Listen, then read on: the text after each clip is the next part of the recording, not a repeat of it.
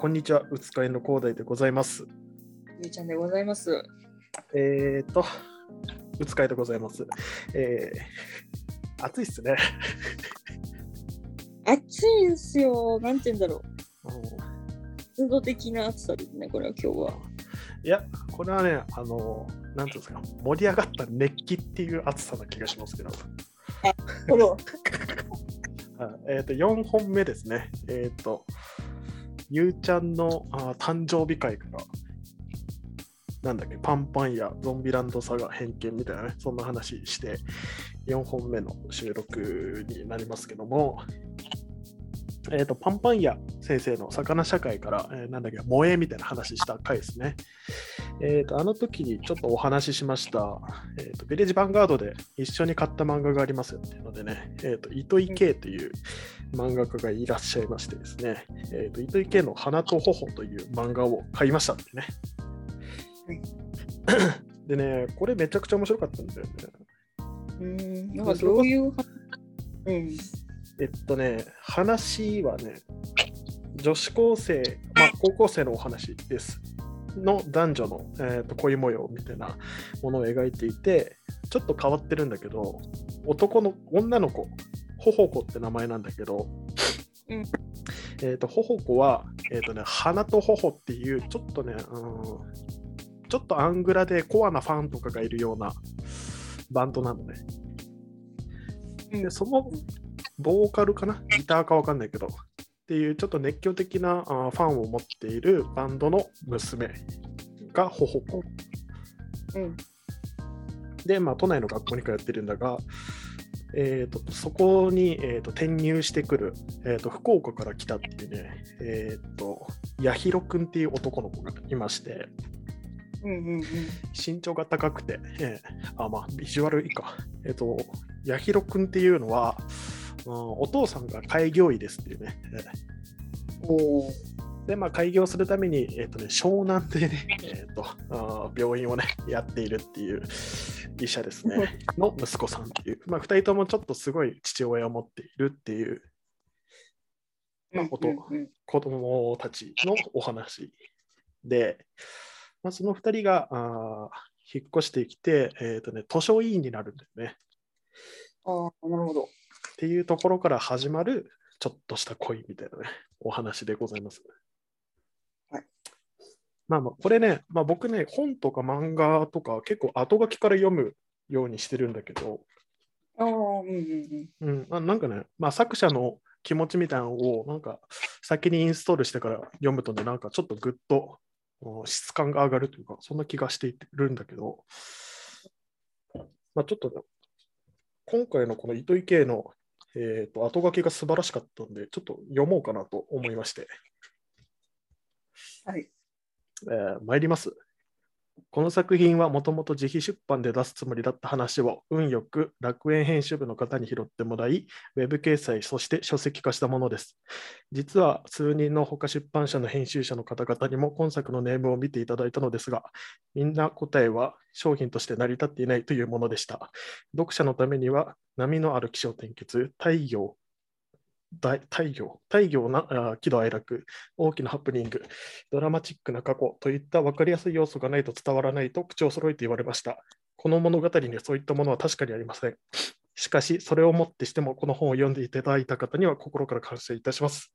とある好きな漫画の中で、この漫画は5人くらいしか読んでいないと思うという旨のコメントを作者が書いていました。結局、その作品は全世界の人に愛される漫画になったのですが、わじゃがじゃあ私は3人くらいの人にしか読まれていないだろうという気持ちで書きました。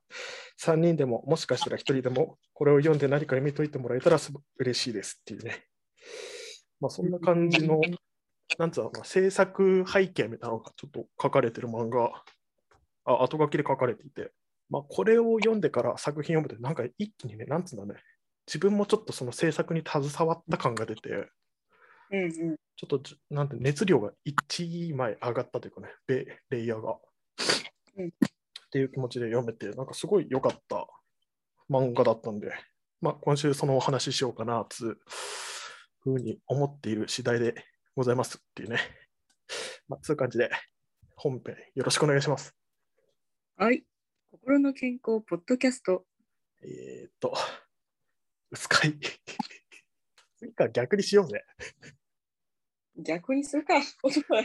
締め恥ずかしい。えーっと、はい。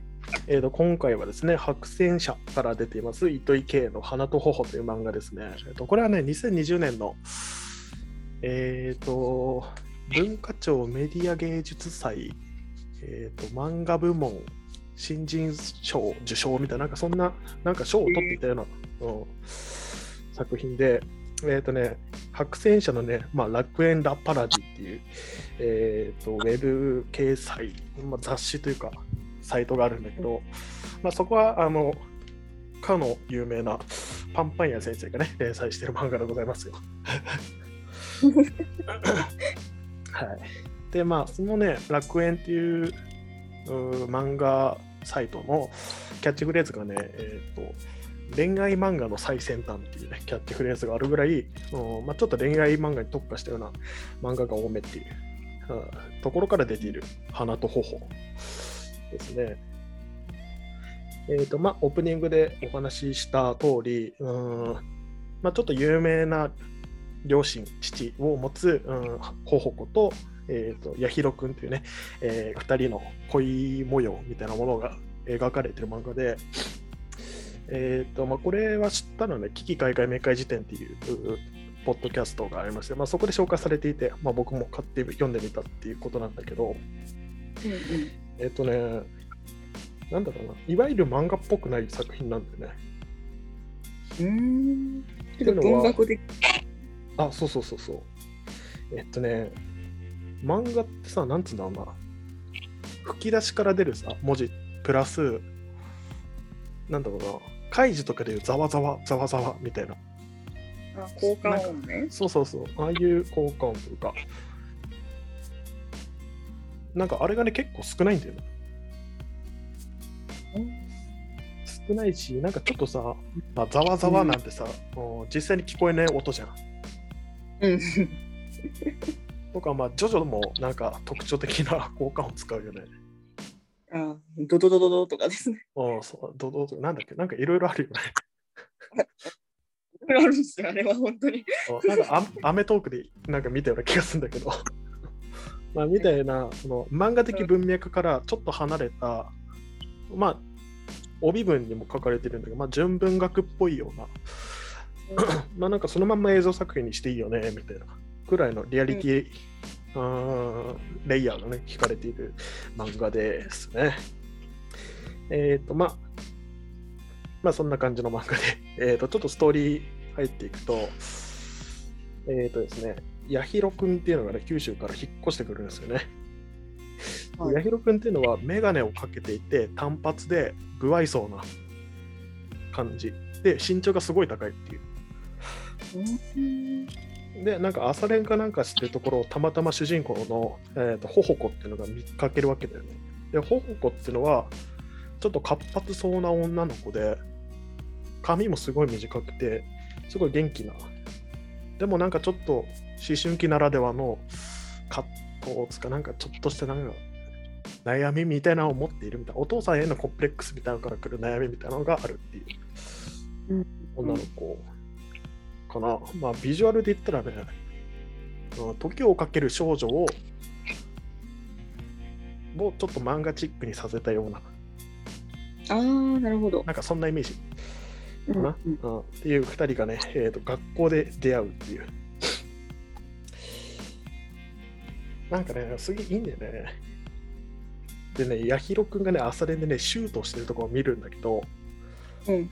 そのシュートをしてるところを見てるほほこの顔とかがね、あ、シュートって言ってるシーンがあるんだけど、もうそこで完全に惚れちゃってんだよね。顔でわかる、あ、こいつ一目惚れしてんじゃんっていう。すご。でもなんかそれを、うん。なんだろう、よくある少女漫画とかあったらさ、なんだろう、心の声とか、え、かっこいいとかさ、え、好きかもしれないとか出るじゃん。ああ、そこを書かずに、なんか、絵だけで伝えようと頑張っているみたいな。うん。で、その次のページでは、まあ、図書委員の2人が出てくるんだけど、2人っていうか、図書委員として2人が関わるんだけど、そこへのつなげるための、なんて言うんだろうな、クロスオーバーというか、つなげるためのカット割りっていうのが、あの、教室の後ろ後方にさ、紙が貼り出されていて、そこになんとか委員、なんとか委員っていう、たくさん名前が書いてるところに、えー鳥居ほほこと八尋豊っていう名前が書かれていて、次のページには、えー図書室で2人がこう並んでるっていうね。みたいな、なんつうんだろうね。漫画通か絵コンテって感じがするっていうね。そうだね。確かになんかこう、アニメ映画を作るとかそういうので使うようなそうそうそうそう。技術、終わりみたいなのがいっぱい入ってる。そうそうそう。そういう、なんつうのかな。まあ、漫画、だから漫画っぽくないんだよ。読んでても。うん。うんうん。本当に、そう、アニメ映画を、絵コンテを見ている感じがすごいするというか。で、えっ、と、まあ、図書室で2人が喋っているシーンで、まあ図書委員だからね、この本ってどこになら直し戻したらいいかなみたいな。で、えっ、と、八尋君がほほこに尋ねたら、あ、それは海外文化なのであっちだよみたいな。詳しいね、みたいな会話していて。で、その後にちょっと喋っていたら、あの師匠の先生が、あの5本ってね、あの咳払いするわけよ。うん。そしたら、あここの、ここの師匠さんって、死後に厳しいんだ、厳しいんだ、みたいな会話をするってね。うんうんじゃあちょっと外出ようかっていう空気になるわけよ。うんで、外に出て教室で、あ廊下で喋っていると、えーあ出たらあ、廊下に出たらですね、えっ、と、八尋くんがね、ほほこさんに対してね、ほほこって名前、誰がつけたのって聞くわけよ。うん。そしたら、父ですってね、まあ、ほほこが答えると、八尋くんがやっぱりっていうのね、その意味深なやっぱりね、うん。確かに。うん。で、そこで次のセリフが、まあ、次のセリフというか、まあ、確信に迫るセリフが、八尋くんから来て、ほほこさんのお父さんって鼻と頬の人って本当？っていう。うん。で、それで、ほほこがはいって答えると、八尋無表情の八尋くんがこうね、眼鏡をちょっとかき上げて、こう目をこするっていうね。うん。で、その後に、ほほこをすごい凝視するっていう。うん。でもうここで多分こんなに見られてるっていう感じとかあのシュートを打ってるシーンとかなんか名前に関して興味持ってくれたあお父さんのことも知ってるなんみたいなのでちょっともうすでに恋に落ちてる感じがするっていうねうん。でこれで第1話が終わるのこれで終わるんだ。第1話がねだから本当にあの漫画的に起伏がない、うんうん。確かに。まあ、編集部に言われても本当におかしくないぐらいなうんうん。だからまあ連載してる段階だとね、多分そんな人気が出ないんだけど、一巻にまとまって読むとめちゃくちゃ読み応えがあるっていうね。うん。で、まあ、今回お話しするのはまあ第2話までかなっていう感じなんだけども、うん。えっ、とね、第2話ではですね、えっ、とまあ、教室、あまあ、図書館かなとかで、えっ、と、2人がいるっていうね。で、そこで、えーと、ノートのさ、ルーズリーフをプチプチプチって破って、うんうんうんで、筆談、あの文字で会話をするっていうね。あの師匠の先生がうるさいから。八尋くんの方がね、筆談を申しかけるんだけど、えっと、ほほこに対して何読んでるんですかって聞くのね。うんそしたら、えっとほほこが、安倍工房のなんとかかんとかみたいな。なんかね、あの確かに男の子の文字と女の子の文字っていう筆談だけで交わされるから、なんつうの、本当に文字が、会話がないんだよ。吹き出しがないというか。ああ、ルーズリーフのアップっていうか、そういう。そうそうそうそう。で、えっ、とね、こう書こうとして、あのシャーペンをカチカチしてたりとか、ちょっと悩んで、うんってこう止めてるところとか、ちょっとなんかね、すごいあるっていう。うんで、ほほこが八尋くんのペンの持ち方に対して、綺麗な持ち方だなって、心の声がちょっと出てるとかね、そんだけ。うん。で、えー、と本の話をしていて、その本面白いですかとかいう会話をして、そしたら、えー、とほほこが不思議な感じって聞くと、あ返して、でそれに連ねてどうして私のこと分かったの？父は最初持ちって公表していないっていう、まあ、八尋君に対して言うわけね。うんうんそしたら八尋君の返事がすごいファンなんだっていう。それだけ。うんうん。で、えーっと、ほほこがね、なぜって聞くと、八尋君がちょっと迷ったような感じで、うん。セカンドアルバム、グッシュシュってこう消して、うん。ここには書ききれないっていう、それぐらいファンなんだよっていうね。ほど。で、それを書いてわ書き終わった後に、えーっと最後にありがとうまたっつって、ルーズリフを置いて帰るっていう。うんうんでそれを見ながらバッグにしまって で感想としてあの悪質でもなく達筆でもない普通の男の子の字だったっていう感想があって家に帰るっていうね。うんうんうん。で、まあ、家に帰ったお父さんになんか今日お父さんのこと好きな同級生いたよみたいな会話をすると。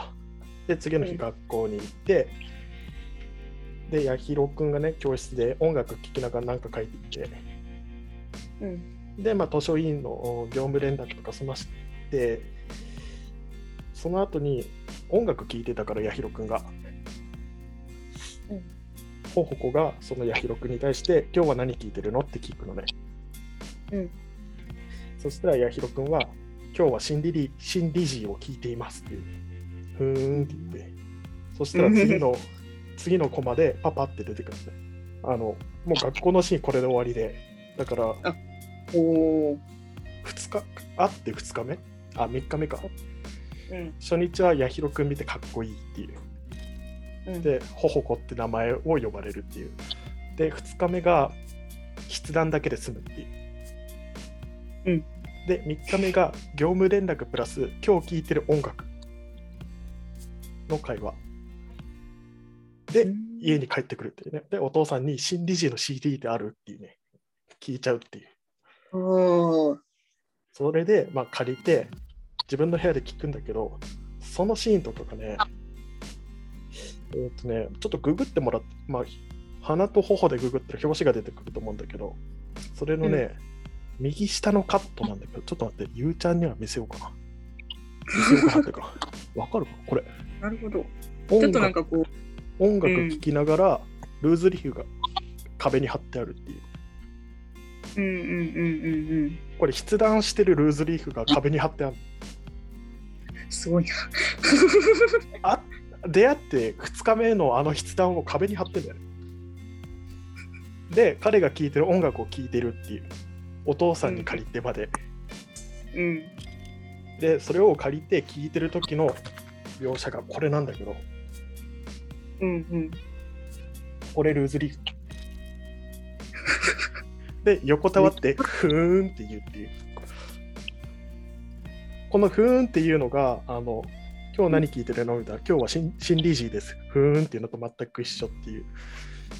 とか、おおえっ、とね、何聞いてるのって聞くシーン、まあ、声にかけて聞く、会話で聞くシーンがあるけど、その前日は、あの、八尋くんからほほこに対して筆談で、何読んでるんですかって聞くし、何読んでるのって聞くっていうね。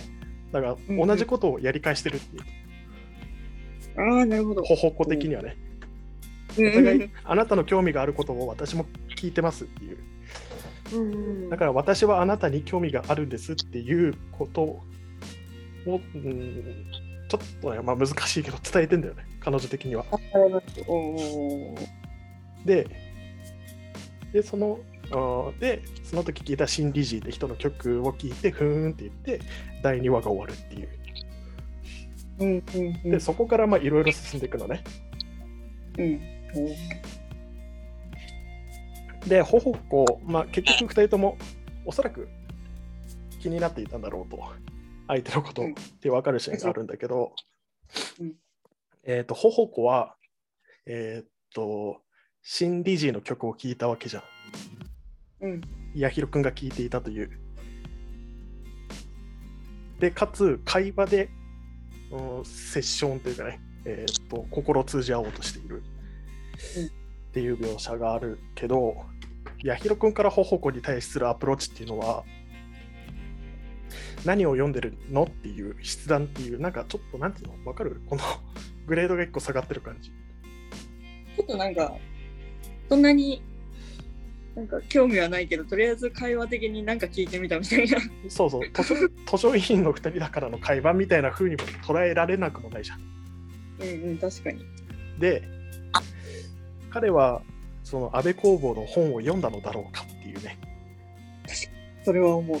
そうとかあって、で、その後に、まあ、うんお父さんにいろいろ相談すると、まあ、そいつはあの俺の娘だからお前に話しかけてるんじゃないかみたいな話が来て、うーん。もっと疑心暗鬼になるんだよね。疑心暗鬼は。で、その後のシーンで、おえー、と八尋君から頬子に対して、うんあのお父さんのさみたいな話そのは花と頬っていうバンドのお話をされるたびに、うん。その頬子は私じゃなくてお父さんの娘の私に興味があるんだっていう,、うーん。っていう風にこうだんだんなっていって。多分、まあまあ結局2人はまあ好意があったと思われるんだがちょっとしたこのズレだけで私は好きなのにっていう感覚に陥っちゃうって、まあ、これはまさしく純文学じゃんっいやー、そうだね。おー。ていうのを説明ほぼゼロで行間だけで読み取ってくださいっていう漫画を描いてるこの糸池の花と頬っていうのはうんうんうん。でのめちゃくちゃ面白いって思って、いや、それはおもろいな。うん気にもなっちゃった。ちょっと。うんいやこれはねあの今度だったら貸せよ うんめちゃくちゃ面白いから、最高だよ。う んまあまあ、そんな感じなんだけど、まあでもさ、日常でそんなもんじゃん、正直。生活って、実生活って。うんうん。まあ、ぼまあ、このポッドキャストでいろんな、まあ、僕の友達をゲストとして呼んでたりするんだけど、うん。その過去回とか聞いてるとね、なんか、ゲゲスト呼んでるくせにお前喋りすぎだろって思っちゃうんだよね、自分に対して。でね、で 後々、あーあ、こここうした方がよかったなーとか、めっちゃ、なんつうんだろうね、思ったりとか、うんうんうん。なんか僕がこうずっと、その人に、まあ、かなこさんとか、ダグラスさんとかひーちゃんとかいろいろ来てくれたけど、まあ、その人に対して思ってる感情があるとしてさ、それ、こういうことなの？って聞くと、違った返事とか来るんだけど、うんうん。なんかそれを理解できてないんだよね。もうなんか自分の頭の中で、あうん。僕の思ってるひーちゃんはここういう人だとか、かなこさんはこういう人うん、ダグさんはこういう人ってなっちゃってるから、なんか僕って意外と融通聞かないんだなとか思って、なんかその、うん、なんつうの、そこでやっぱりズレは生まれてたんだよね、あの時って。っうんうんていうのがまあいくらでもあんなって、うんうん多分今日もあんだよ。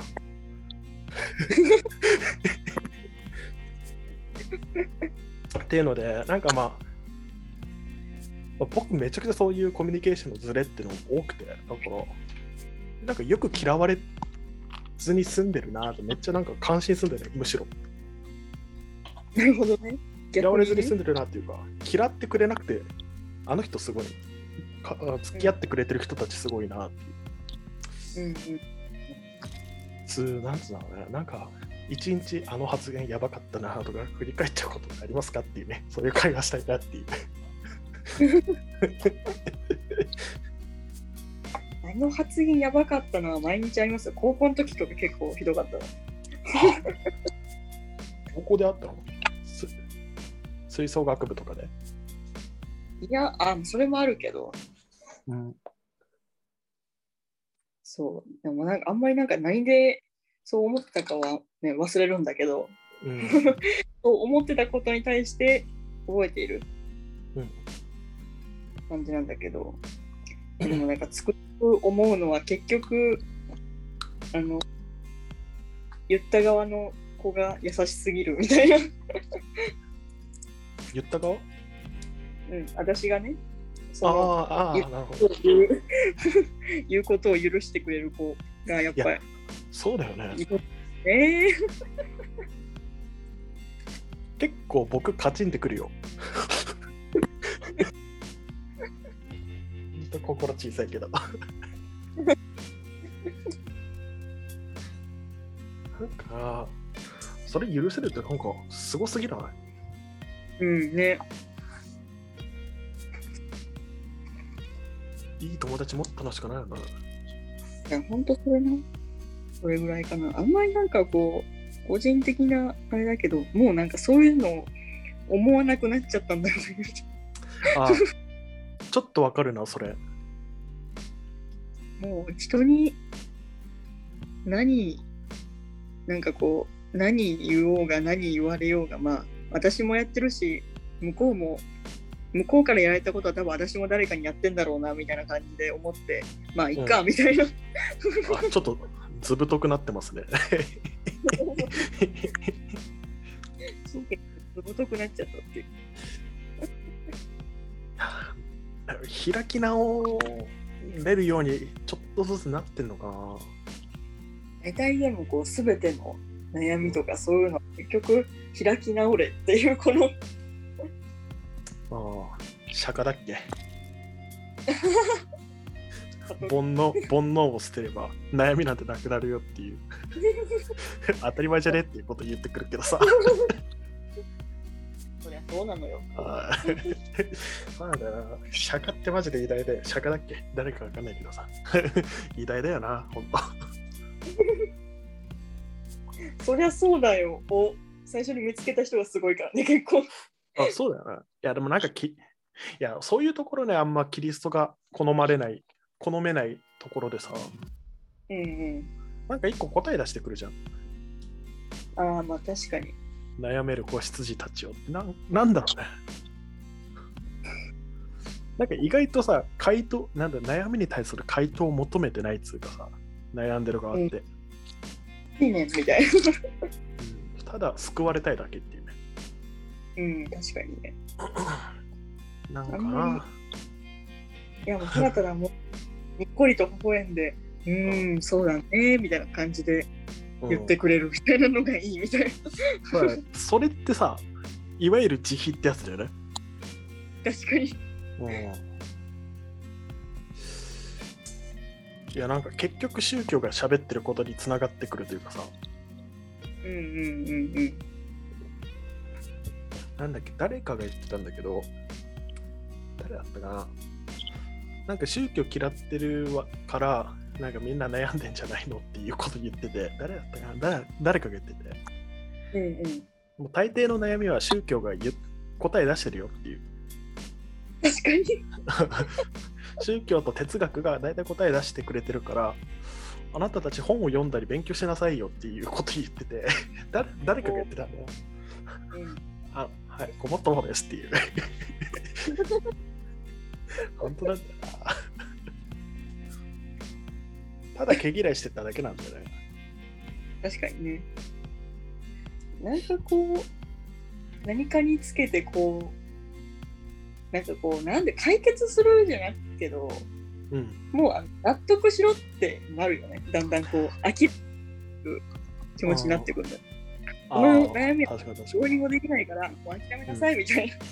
に、まあ、付き合っていくしかないっていうね結局のところ、付き合っていくしかないし、うその、まあ対人とかいるじゃん。対人関係悩んでたら、んうん。例えば、まあ、学生だったとするじゃん。はい。学生高校3年間、まあ、今その子で悩んでるかもしれんけど長い人生で見たら高校3年間なんてピンですよもう針の穴で もう100分の3だからね、そうそうそうそうそう。だからもうそんなことで悩むんじゃないよみたいな。もう正直高校卒業したらその子と連絡取るんですか？みたいな。取らないでしょみたいな感じ。皆さん、ゆうちゃんからね、え説法を受けておりますので、どうぞお聞きください。どうぞおつつお続けくださいよ。いや、まあでも、う。ん論をい高校の時に見つけた。うん。これもね、ジュニアが言ってたんだけど、もうね、本当ね、千原ジュニアチルドレンっていうね、えー、もうね、もうなんか、ジュニアが一番嫌う言葉なんだけど、ジュニアチルドレンってお前、どっちだよってね。ジュニアのチルドレンは孫か？孫なのかみたいなことよく言うんだけど。まあなんかジュニアたくさん見てるからさ。えっとね、なんうんシーン、シーンで見るか、ストーリーで見るかみたいな話をよくするんだけど、うん。まあ、そのシーンで見たら辛いけど、それがあったというストーリーで見ると、意外とそれって力になるよねみたいなこと言ってたりするんだけど、うんうんうん。なんか今喋ってることなんかあれあれなんだよね、多分。数年前の自分に向けて喋ってる気がするよね。ああ、わかるわかる。そうそうそうそうそう。なんかそれを特定のなんか今悩んでる君たちへとか思って喋ってるから、喋ってた気もしなくもないけど、なんかただの自己救済というかね、食材だったりするんだよね。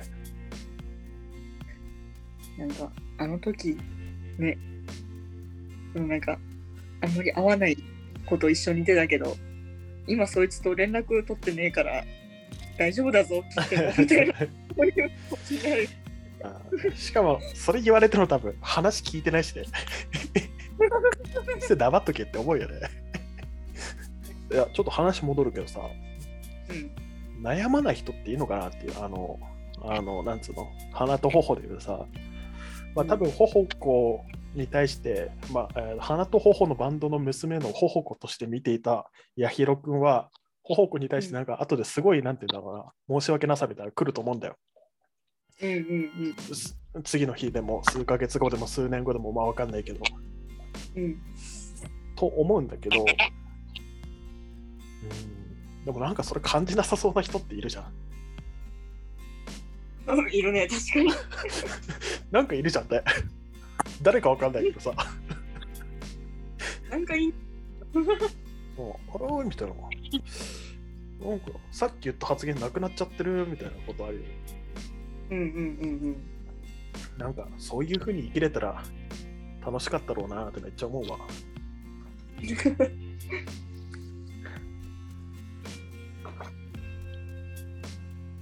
外とほっといても時が解決することってあるよなみたいな気持ちになるよね。なんか、なんだろう。自然治癒力みたいなのがのが働いて、あ、なんか意外とどうにかなったわみたいな。時が解決することもあるんだなみたいな。ちょっと似た問題でさ、うん。なんか多分今お僕その渦中にいるんだけど、うん。なんか才能に対する嫉妬ってない？才能ね。まあ、例えばまあそれこそ昨日かな、うん先週とか、うんまあ、収録段階の先週ですね、えーっととかにまあオリンピック終わりましたけど数日前とかにうん。八村、まあ、バ僕バスケ見たんだけどバス八村塁とか1個上か2個上じゃなかったかああ、そうそうそうそうそう。なだよねうん。があの日本背負ってんだよ とかさまあ他の競技でもいくらでもいると思うんだよ。うんっていうなんかぼちぼち焦ってくるよね。さなんか才能が開花してる人たち見ると。なんかやらなきゃとか、なんか一芸秀でてないとみたいな、そういう焦りってこと？いやなんかゆうちゃんとかまあ文章を書いたりするわけじゃん。うんうんうんまあどれぐらい本なんだろうなしまあ、文章だけで食っていきたいみたいな感覚があるかどうかはまあ別として、うん。うん。うんいや、こんな文章書けるやつ、え、年下？みたいなことってあるくないの？ああ、でもちょっと、へえみたいなのある。確かに。あ、すごいな、みたいな。あこういう人が、あ職業にするんですねっていうさ。うん。私でも逆になんか、同じことやっててすごいなってなったら、研究とか結構しちゃうタイプかもしれない。分析して、もこれはこういう書き方でここが伏線になっててみたいなうんこのこのなんかなんていうのちょうどいい塩梅で塩梅っていうかその距離感時系列で回収されてるからなんか気持ちよく読めるのかなみたいな。ええなんか、なんかゆうちゃん、うん。後々成功するパターンの人じゃん。いやいや。研究するのが好きなんだろうねきっと。音楽とかでも結構研究っていうか分析とかいろいろ考えるみたいなのが好きだから。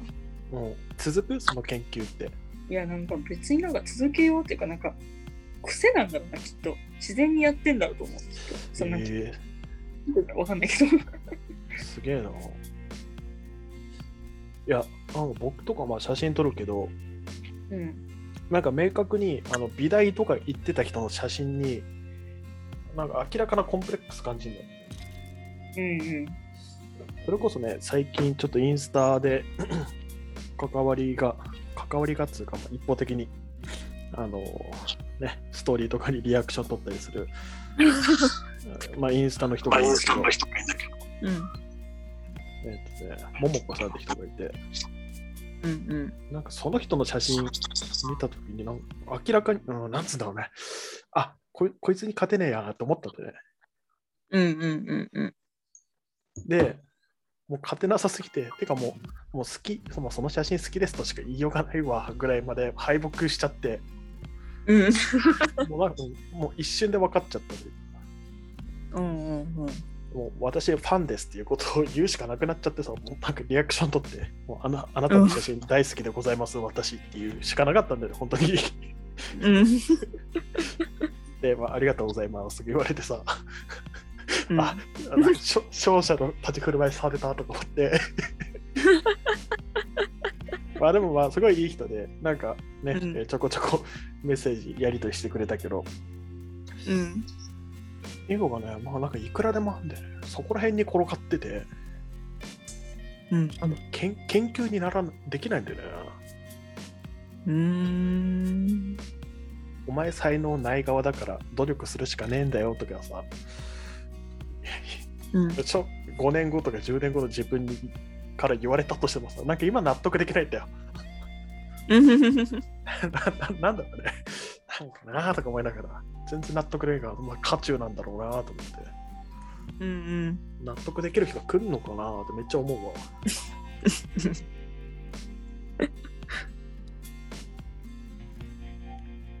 重くなりましたね。重くなったし救急車失礼。私のね、えーと、家の前が緊急病院なんでね、緊急ですねじゃあもう。あー死にかけだったんでね。精神的に死にかけだったね、危なかったですよ。危なかったですね今日は。もまあまあまあ。うはい。鼻と頬のね話したら私広大が落ち込んだっていう。なんか落ち込んでんなーって笑ってましたよ。まあそんな回でございましたね落ち込んだな。いや漫画いやもし僕が漫画描いてたら鼻と頬読んだ時死にたくなるだろうなとか思ったけどね、ああそうだろうねきっと。うんいやそれぐらい才能あふれる人あでもこの人もね、まあ、いろんな人に認められなかったとかいう過去聞くと、うん、頑張んなきゃいけないのか、まあ見出してくれる人がいつか見見つかるといいなとは思うけど、うん。まあまあまあ。はい。まあ、死にたくなりましたっていうね。いやでした知らないでくださいなんだろうな。うん。まあ、鼻と頬がね、異常に面白かったんで、あどうはちょっとなんか面白そうですね。うん。普通に読みたいなと。読みたいというかあのなんて言うんだろう。読むっていう感覚なのかな。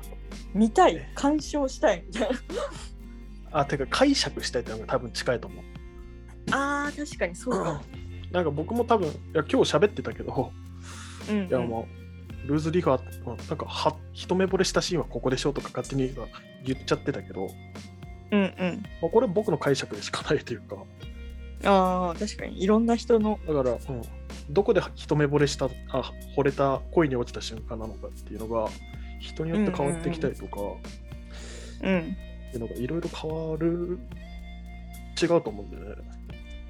まあ解釈の仕様がいくらでもあるっていうね、まあ、漫画だし、まあ、ちょっと後書きをね、最後の最後まで読んでないんだけど、実は。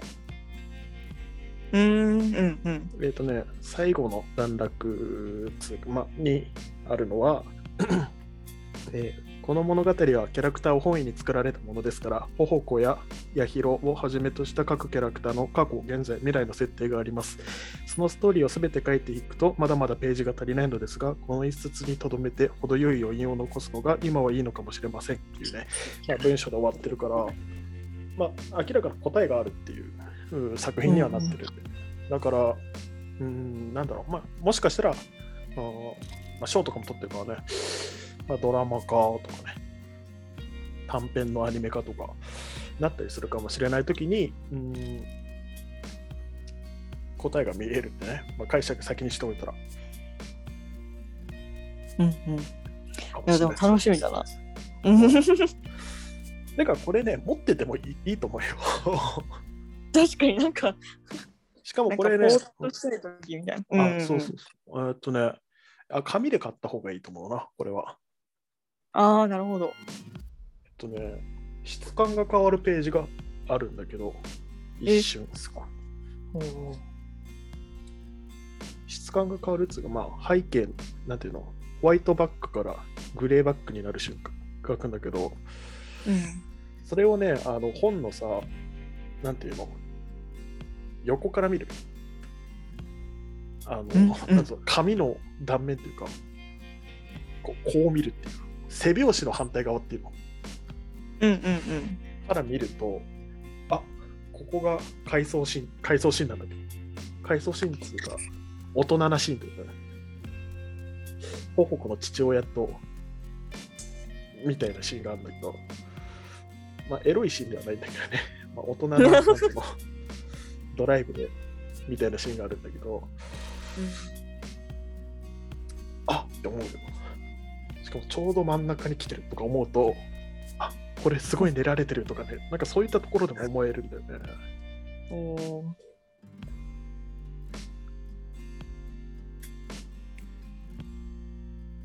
しかもなんか表紙もなんかおしゃれな、なんて言うんだろう、こう。本当になんか色と配置がめちゃめちゃ練られてる感があるよ。これはね、あの、写真展っぽい、写真展っぽいんだよ。うーん写真展の、おなんていうの、まあ、写真1枚だけ展示するパターンと、あとね、写真をこう、一つの壁にこうパタバーッと貼っていくパターンとか、まあ、組写真とか言うんだけど、うん。なんかそういった感じで、こう一つのストーリーを見せていくみたいな写真のやり方があるんだけどね、なんかそれをね、うんうん想起させるというか、うんうんうん。だから多分糸井さんが写真撮ったらめちゃくちゃいい写真になると思うんだよな。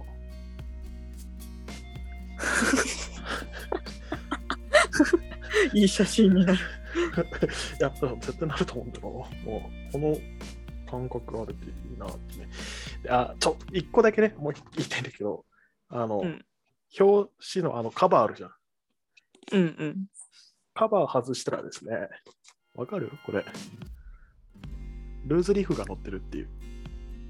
真っ黒に塗りつぶされてて、白いルーズリーフが右下の方にパッとある。あ裏表裏にもあるにね。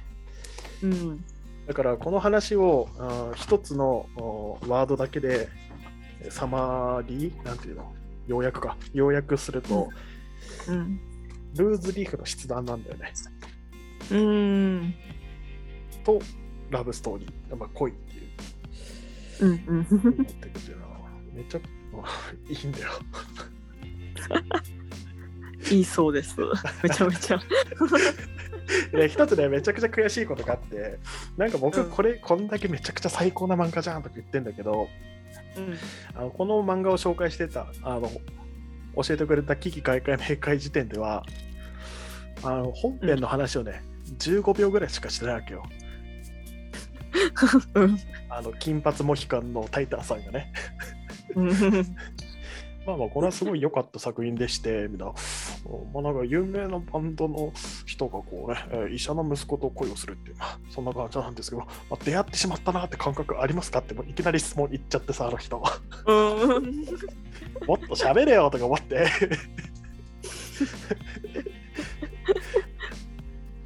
らそれまあ悔しかったね。まあまあまあ、面白かったよなっていう。まあ、でもまあ僕が今までで紹介してきた漫画やら本やらで一番面白かった、興味が出た人がいるんじゃないかなっていう気がしておりますけども。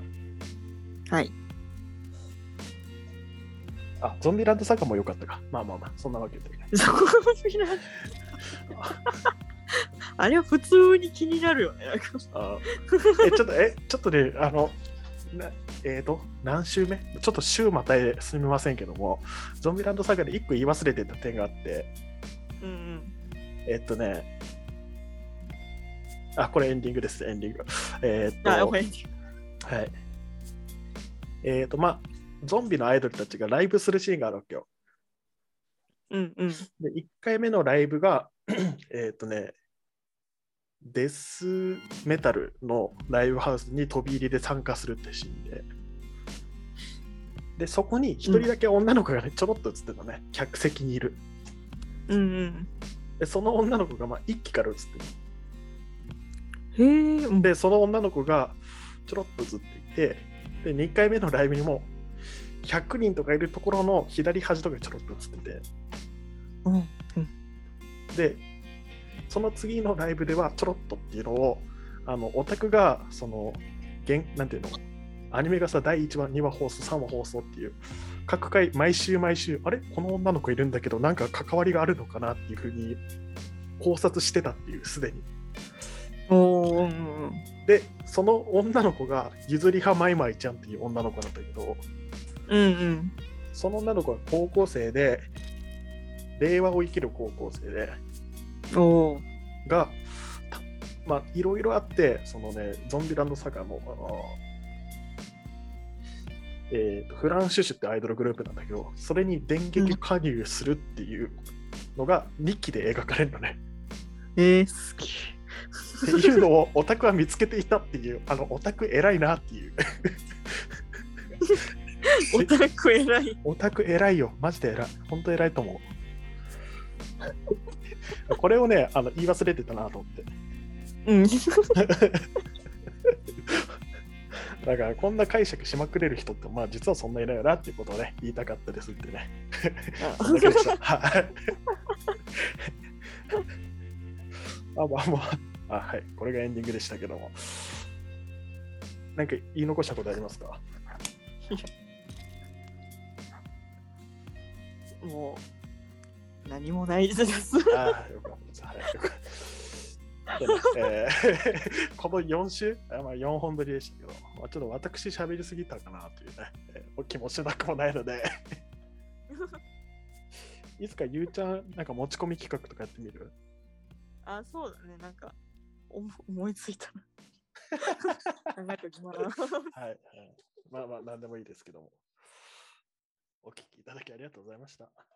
ありがとうございました。また。